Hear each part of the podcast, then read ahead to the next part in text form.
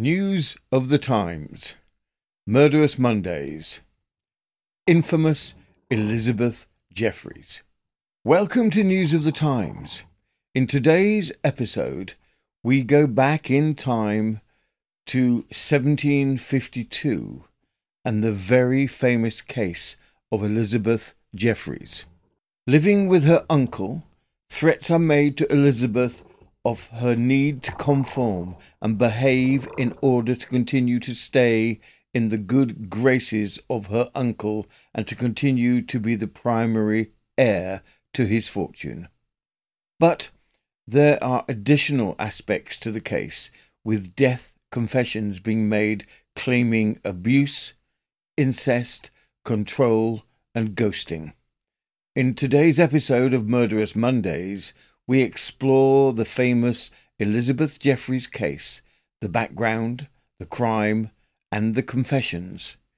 We hope you enjoy the show. Background There are some murder cases that are still remembered hundreds of years later. Elizabeth Jeffries is just such a case.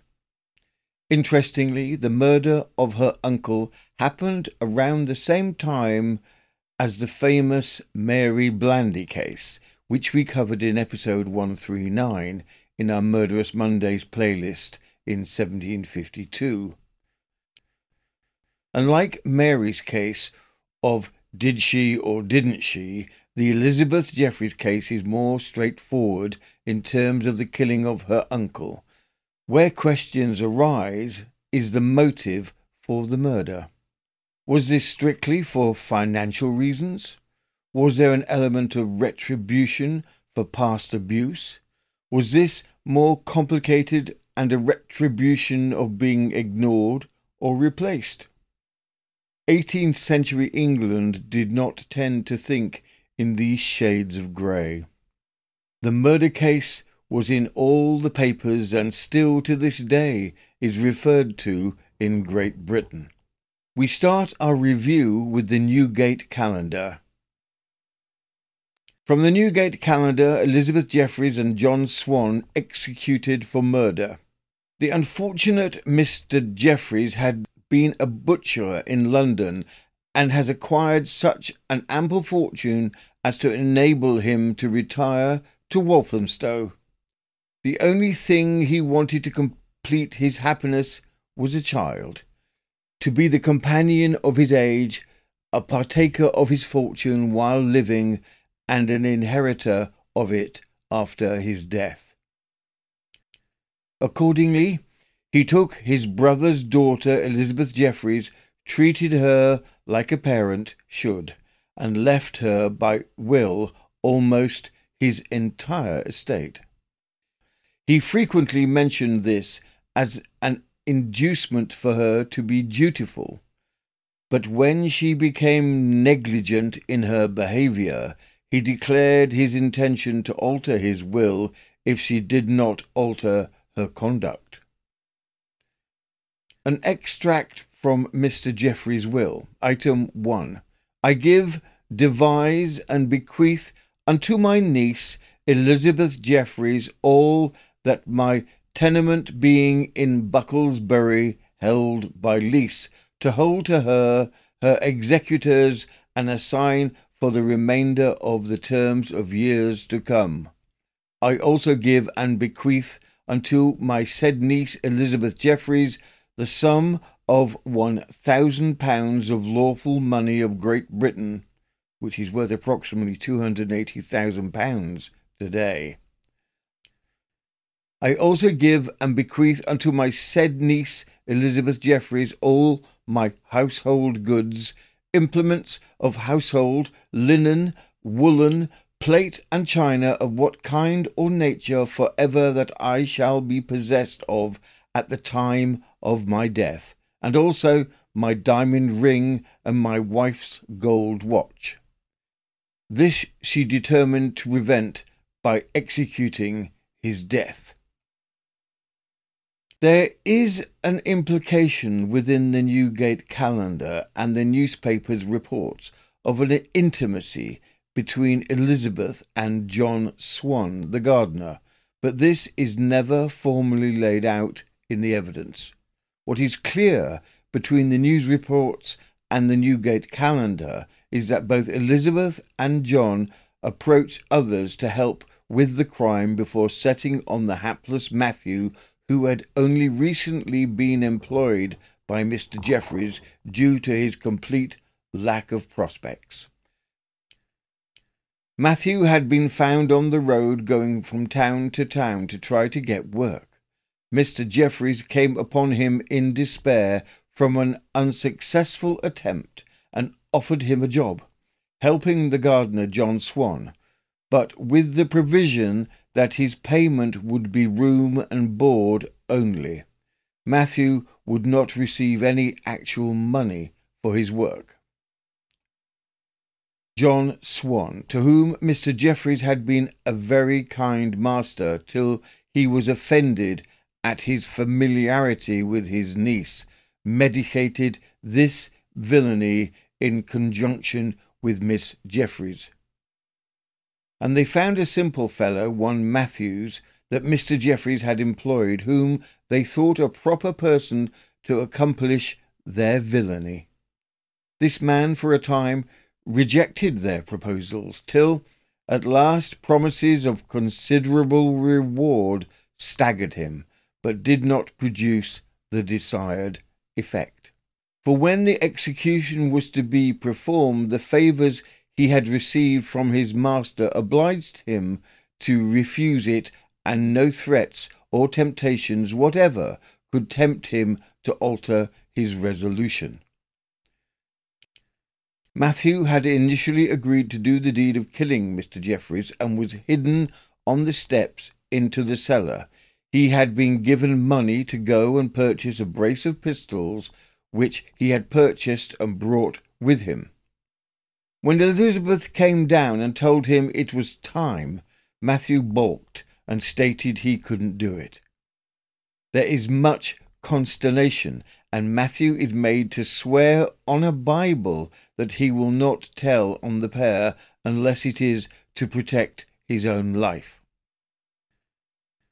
Elizabeth is determined to go through with the murder of her uncle and convinces John to do the deed. Both Elizabeth and John take items from the house, place them in a sack, and hide them. The story is to be told that the house has been robbed and her uncle has been shot in the process of the robbery. Elizabeth runs upstairs, hears the pistols go off, and calls out for help from her upstairs window. Dreadful outcry being heard at Walthamstow about two o'clock in the morning of the 3rd of July, 1751. Mr. Buckle, a near neighbour of Mr. Jeffries, awakened his wife, who said it is Miss Jeffries in her shift, without shoe or stocking, at a neighbour's door. Mr. Buckle, going to her, asked her the reason for her appearance in that manner, to which she replied, Oh, they have killed him! They have killed him, I fear. On his desiring her to cover herself, she said, Don't mind me, see after my uncle. Mr. Buckle, going to the house, the door was opened by Swan, and the deceased was found lying on his right side, having three wounds on the left side of his head. The visitor, taking Mr. Jeffries by the hand, said, My name is Edward Buckle. If you cannot speak to me, signify to me. On which Jeffries squeezed him by the hand with as much force as he could. Soon hours after this, Miss Jeffries des- desired Mr. Buckle to send information through the country of the murderer of her uncle, with an account of such effects as he had been stolen, which a Mrs. Martin said were a silver tankard, a silver cup, and fifteen pewter plates. Mr. Buckle said, If I could find Matthews, I would take him up. No, said Miss Jeffries, don't meddle with him, for you will bring me into trouble, and yourself too, in so doing. The story of Matthews. Matthews, however, was taken into custody from his apprehension and other circumstances, the following acts came to light. Matthews, having travelled from Yorkshire in search of work, was accidentally met on Epping Forest by Mr. Jeffries, who, seeing him in distress, took him home to work as an assistant to Swan in the garden. The agreement being that he should have his food only as gratuity, but no wages. After he had been four days in his service, Miss Jeffries sent him upstairs to wipe a chest of drawers and some chairs, but presently following him, What will you do if a person would give you a hundred pounds? He said, Anything in an honest way, on which she had him go to Swan and he would tell him. Swan being in the garden, Matthews went to him and told him the contents of the message, on which Swan smiled, took him to an outhouse, and told him if he would knock the old miser, his master, on the head, he would give him one hundred pounds. Two days afterwards, Swan gave him half a guinea to buy a brace of pistols to murder their master. Matthews, being possessed of this cash, went to the Green Man at Low Leighton, where he spent all his money. Swan took Matthews to Mr. Gall's, the Green Man and Bell in Whitechapel, where they drank freely till night. Swan, being intoxicated, swore he would fight the best man in the house for a guinea. He likewise pulled off his greatcoat and threw it on the fire. But the landlord, taking it off and finding it very heavy, searched the pockets in which he found a brace of pistols. The circumstance giving rise to an unfavourable suspicion, both the two men were lodged in the roundhouse for the night. Being carried before Sir Samuel Gower the next day, he committed them to Clerkenwell Bridewell as disorderly persons. When Matthews arrived at the Jeffries, he found the garden door on the latch, and, going into the pantry, he hid himself behind a tub till about eleven o'clock, when Swan brought him some cold boiled beef. At about twelve, Miss Jeffries and Swan came to him when the latter said, Now, it is time to knock the old miser, my master, on the head. Matthews relented and said, I cannot find it in my heart to do it. To which Miss Jeffries replied, You may be damned for a villain for not performing your promise. Swan, who was provided with pistols, likewise damned Matthews and said he had a mind to blow his brains out for the refusal. Swan then produced a book and insisted that Matthews should swear that he would not discover what had passed. Soon after, Matthews heard the report of a pistol. When getting out of the house by the back way, he crossed the ferry, hence he proceeded to Enfield Chase. It hasn't been mentioned that Miss Jeffries was found in her shift after the commission of the murder. We have now to add that she screamed out, For God's sake, help! Fire! Thieves! With the general call for help, neighbours came to the house to offer support, but it all seemed very unusual to them. There does not seem to be any sign of a break in. Equally, the dew on the ground around the house has not been disturbed. There are real suspicions already that the scene has been staged. Initial investigation. Mr. Diaper and Mr. Clark entered the house and searched diligently, but could find no traces of any person having quitted the house. There was dew on the grass which did not appear to be disturbed. Swan went to fetch Mr. Forbes, a surgeon at Woodford, who observed congealed blood in the room and examined the wounds which, on the trial, he declared to have been mortal. Swan appeared much frightened at the time and said he wished that he had died with his master, for he would have lost his own life to save him. As there appeared no marks of any person having been in the house but those belonging to the family, violent suspicions began to arise. Mr. Jeffries died in great agonies at eight o'clock the following evening. After the death, Swan was drunk almost the whole day afterwards, and as to the niece, though it, was her duty to have all the comfort necessary for her uncle, she was more careful to secure the box of writings wherein the will was deposited, etc. Miss Jeffries, being taken into custody on suspicion, was examined by two magistrates, to whom she confessed that she heard the report of a pistol and found her uncle murdered. No evidence arising to incriminate her, she proved her uncle's will at Doctors' Commons and took possession of his estate.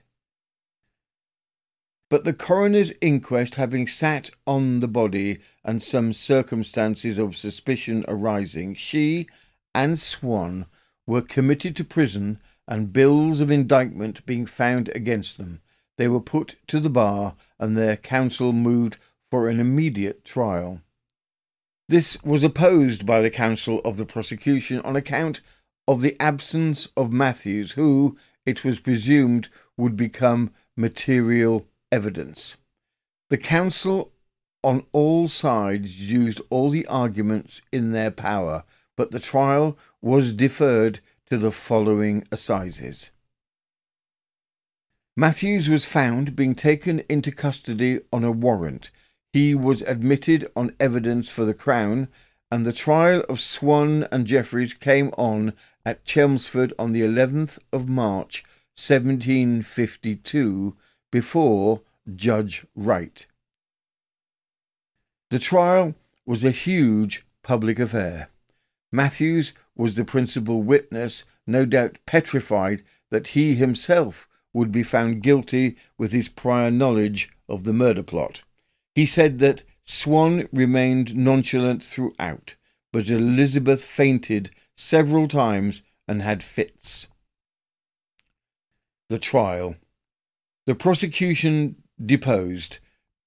Deprived of her uncle's valuable estate, the woman and an accomplice shot him dead after paying another man to commit the crime. The case of these offenders is one of the greatest atrocities. Elizabeth Jeffries was the niece of a gentleman of respectability residing at Walthamstow, who, having acquired an ample fortune and having no children, adopted his brother's daughter and made a will in her favour, bequeathing her nearly his whole estate. The girl, however, returned to her uncle's kindness with ingratitude, and having heard him declare that he would alter his will on account of her bad behaviour, she determined to prevent his carrying his design to her detriment into execution by murdering him. She soon discovered her inability to complete this project single handed, and she gained the assistance of her accomplice in the crime, John Swan, who was in the employment of her uncle, and with whom there is a good reason to believe she was on terms of intimacy. They endeavoured to suborn a simple fellow named Matthews to assist them, but although the promise of a large reward at first staggered him, his terrors eventually steeled him against the temptations held out to him. A number of witnesses appeared to set forth the state wherein they found things at the time of the alarm in the neighbourhood, and their evidence, in general, tended to prove that instead of the agony and distress that might be supposed every one would express on so melancholy an occasion, there was less sorrow shown on this occasion than might be reasonably expected. When Elizabeth Jeffries came to the bar, she was indulged the liberty of a chair to sit on, and during the whole time she sat very sullen and seemed so little affected until the jury brought in their verdict, and then she began to weep. Swan appeared from the beginning to the end of his trial wholly unconcerned, and seemed perfectly undaunted, without the least sign of remorse. The cause that instigated them to commit the murder is generally imputed to an apprehension that the niece had entertained of her uncle's intention to alter the will, which she well knew was greatly in her favour, on account of some quarrel that had happened between them. Miss Jeffries fainted repeatedly during the trial, and was once in fits for the space of half an hour. The evidence of Matthews was exceedingly clear, and many corroborative circumstances arising, the jury found the culprits guilty, and they received sentence of death. After conviction, Elizabeth Jeffries made a full confession of her guilt. Elizabeth's confession came in two parts. The first was an admission of her own culpability. The second one seemed to shift her motive away from the financial aspects and more towards a possible revenge against her uncle. The confession of Elizabeth Jeffries concerning the murder of her uncle Joseph Jeffries. I, Elizabeth Jeffries, do freely and voluntarily confess that I first enticed and persuaded John Swan and Thomas Matthews to undertake and perpetrate the murder of my deceased uncle, which they both consented to do at the first opportunity. That on the third day of July 1751, myself and John Swan, Matthews, to my knowledge not being in the house, agreed to kill my said uncle, and accordingly, after the maid was gone to bed, I went into John Swan's room and called him, and we went down together into the kitchen. And, having assisted Swan in putting some pewter and other things into a sack, I said I could do no more. And then I went up to my room, and afterwards Swan came up, as I believe, and went into my uncle's room and shot him which, once done, he came to my door and rapped upon it. Accordingly, I, I went out in my shift, and John Swan opened the street door and let me out. That done, I alarmed the neighbourhood, and I do solemnly declare that that I do not know of any person was concerned in the murder of my deceased uncle but myself and John Swan, for that Matthews did not come to my uncle's house the day before or night in which the murder was committed. Miss Jeffries has further confessed that her uncle took her from her father when she was five years old, and that when she was sixteen her said uncle debauched her, lived in a continual state of incest with him having had two miscarriages by him, till about a year before his death, when he slighted her in favour of another woman. His repeated neglect of her and his threatening to alter his will, which she knew had been made entirely in her favour, were the motives that had induced her to perpetrate the murder for which she is sentenced to die. Swan for some time expressed great resentment on Miss Jeffries' confession, but when he learned that he was to be hung in chains, he began to relent and seemed at length to behold his crime in its true light of enormity. The execution. On the day of the execution, they left the prison at four in the morning, Miss Jeffries being placed in a cart and Swan on a sledge. The unhappy woman had frequent fits during the journey, but before she came to the place of execution, her spirits became more composed. Swan appeared to be a real penitent and joined with the utmost earnestness in the prayers of the clergyman who attended them. Miss Jeffries told the clergyman that she had been seduced by her uncle while his wife was living, and that he had given her medicines to procure abortions at two different times, but for the truth of this we have no evidence but her own declaration. She fainted away just before she was tied up, nor had she recovered when the cart drew away. They were executed near the Six Mile Stone on Epping Forest on the 28th of March, 1752, and the body of Miss Jeffries having been delivered to her friends for interment, the gibbet was removed to another part of the forest, where Swan was hung in chains. This murder, so unprovoked in its nature, so dreadful in its example, is sufficient to make one shudder with horror. A niece to murder her uncle, a servant his master, to whom both of them were under obligation, the one for protection, the other for employment, has something in it dreadfully abhorrent to the feelings of humanity. And thus ended the life of Elizabeth Jeffries at the young age of twenty seven. That concludes this episode of Murderous Mondays, the infamous Elizabeth Jeffries. We very much hope you enjoyed the show.